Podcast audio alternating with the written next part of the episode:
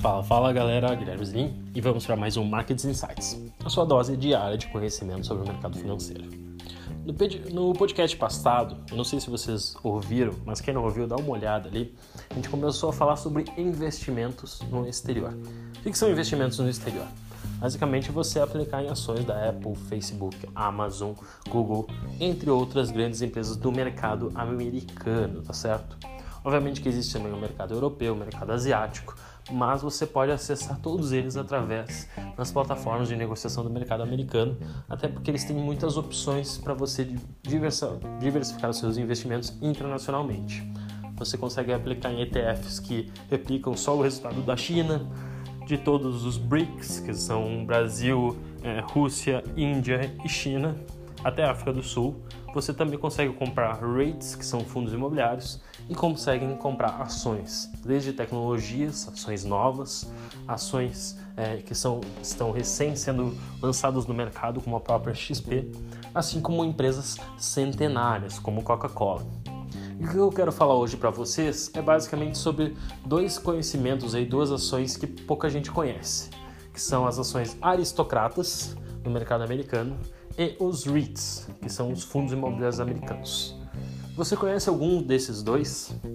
Basicamente, quando a gente está falando aí primeiro de ações aristocratas, tá? Elas são chamadas assim basicamente porque é, elas relembram a aristocracia é, europeia antigamente. A aristocracia, para quem não se lembra, é basicamente um termo de pessoas que eram, estavam envoltas de um rei, de um governador, de alguém importante, e elas eram agraciadas porque elas recebiam aí é, dividendos, retornos ou recebiam pedaços de terras por serem, digamos assim, os amigos do rei, por, por estarem é, participando, sendo a parte da elite da, é, da população do país.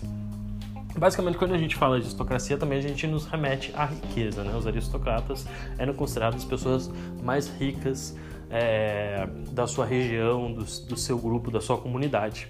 E quando a gente lembra também de aristocratas, são as pessoas que recebem os lucros de alguma forma, certo? Por possuir as suas terras e posições. Quando a gente fala de ações aristocratas, são as ações que são investidas no mercado americano e que elas têm por política pagar dividendos todo ano, tá certo? Todo ano elas pagam, todo ano, não importa o ano, mas elas continuam pagando, é, mesmo que tenha lucro ou não tenha lucro. E geralmente elas tendem a ter um crescimento dos dividendos. Guilherme, por que, que isso é interessante? Bom, primeiro, basicamente todo mundo sabe que investir em ações que pagam dividendos é muito interessante, né? Então a gente tem esse, é, esse interesse sobre investimentos é, e dividendos, por quê? Porque é intrínseco, a gente quer caixa. Uma ação que paga 5% de dividendos é interessante, uma ação que paga 10% de dividendos é muito mais interessante. Aí quando a gente está vendo aí uma empresa americana, é, por exemplo, como a própria Caterpillar ou a própria PepsiCo, que paga dividendos todo ano, tá certo? Todo ano, a crescimentos constantes de 2, 3, 5% do dividendo. Isso quer dizer, você sabe que o seu dividendo vai no mínimo crescer no ano que vem ou deve crescer com base no histórico passado. É, e além disso, elas ainda pagam esses dividendos em dólares. Então imagina você ter uma carteira que vai pagando dividendos independente de ter crise ou não elas podem pagar mais ou menos dividendos, mas se ela tem um histórico de crescimento dos dividendos aí na ordem de 2, 3, 5%, são empresas centenárias, que eles dizem aristocratas, vão remunerando seus acionistas e tem muita gente que adora basicamente essas empresas porque elas pagam seu rendimento em dólar. Então você tem aí um retorno em moeda forte ao longo do tempo. O que você pode fazer com esse dividendo? Comprar mais ações e comprando mais ações você ganha mais dinheiro. Esse mais dinheiro você vai lá e compra novas ações e isso você cria uma bola de neve. Muita gente diz que Warren Buffett foi um dos primeiros investidores aristocratas, que ele entendeu muito bem essa dinâmica. Mas a gente não vê exatamente um padrão aristocrata no seu portfólio atual. Mas no passado, se a gente pegar as ações, por exemplo, a própria Coca-Cola, que é um competidor da Pepsi, a gente vê que ela também foi uma empresa aristocrata, que ela crescia os dividendos constantemente e iria recebendo isso em forma de caixa. assim como empresas seguradoras que ele tinha e empresas é, de materiais é, manufatura. Basicamente, se vocês procurarem na internet, existem vários sites em inglês, naturalmente, sobre ações aristocratas. É, Para você ter uma noção, no SP500 hoje, das 505 ações que tem, 55 tá, são empresas aristocratas. Isso quer dizer, nos últimos 10 anos, segundo o conceito, elas no mínimo pagaram dividendos todo ano a crescimentos constantes e 85 dessas empresas pagaram pelo menos dividendos nos últimos 20 anos, tá certo?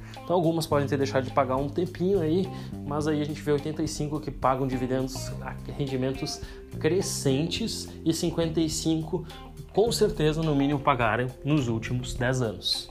Então para quem tem interesse aí, comecem a procurar um pouco mais sobre ações aristocratas.